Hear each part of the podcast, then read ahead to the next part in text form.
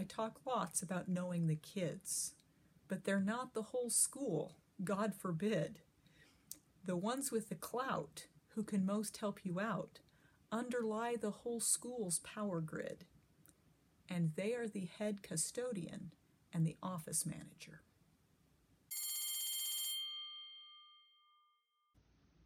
One of the cruelest paradoxes of the teaching profession is how socially isolating it can be. One would think that if you are surrounded by a sea of humanity for eight to ten hours a day, you could hardly call yourself isolated. But it's amazing how rarely you get to have an adult conversation about your profession or about anything else within the hours of the school day.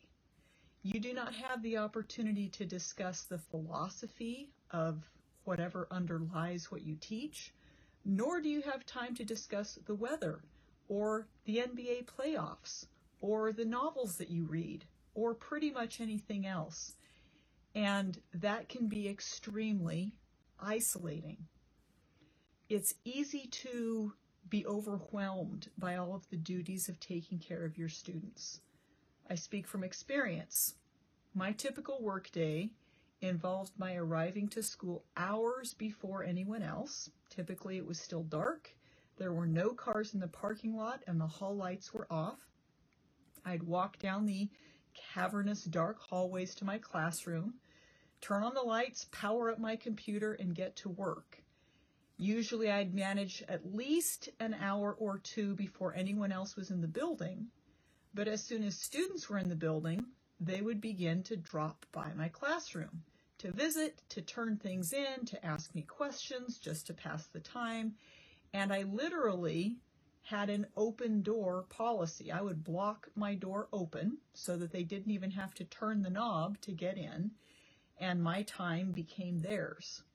And that continued all through the school day. I would eat lunch in my classroom.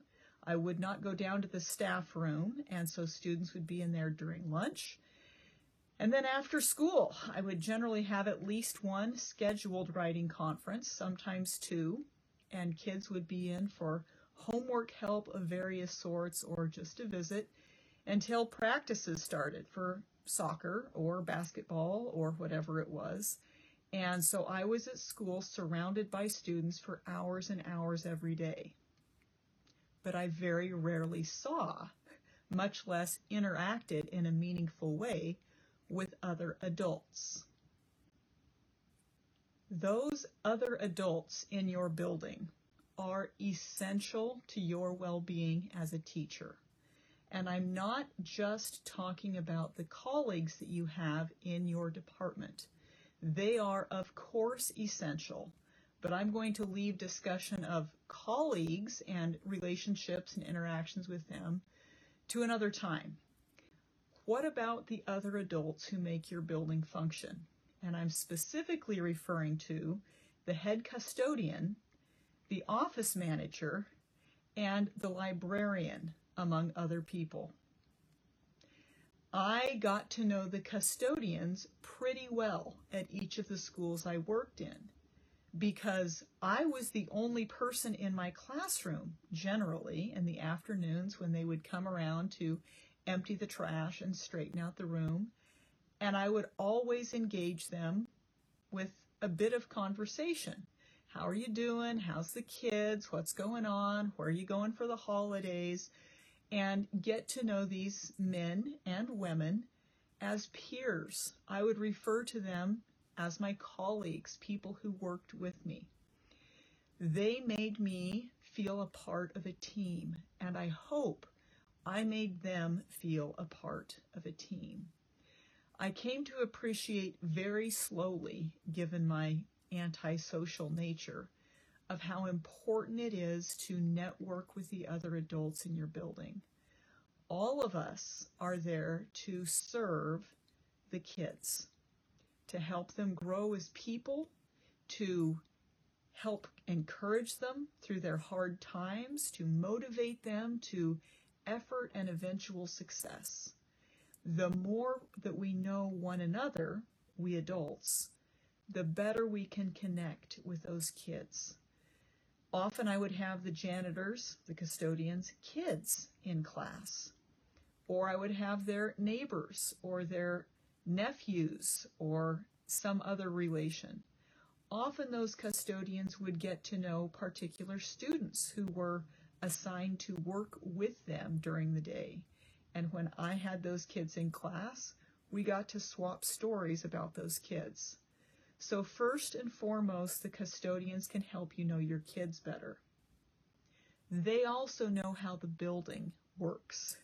They are the people to go to for questions like getting your whiteboard moved to the better wall for your students, getting your lock on your door fixed so that it lets you in with greater ease, oiling those gre- those creaky hinges that make you writhe when they screech when you arrive in the morning, replacing the bulbs in your fluorescent lamps. So many little details that you can get resolved very easily if you just know the head custodians and they know you. Those custodians run the building and they are undersung heroes honor them, appreciate them, work with them as colleagues, make an effort to honor what they do for our, your, and their students. The second most important non professional colleague to know is the office manager. The office managers that I have worked with have always been women and they have always been amazing to me how many different tasks they are assigned, they are somehow incidentally responsible for. These women know how to make the world go around, and they are ready and willing to help you.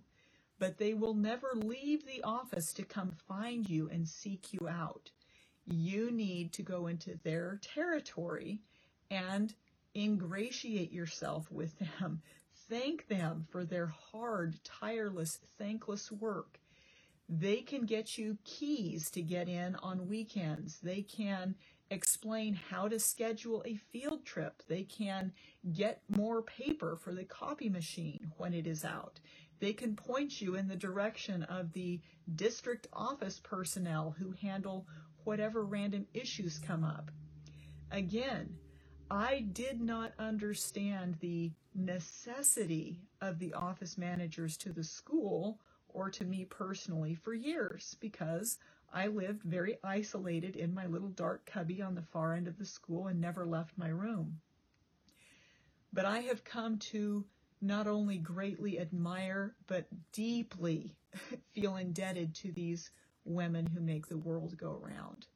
And they will help you with so many things if only you ask them.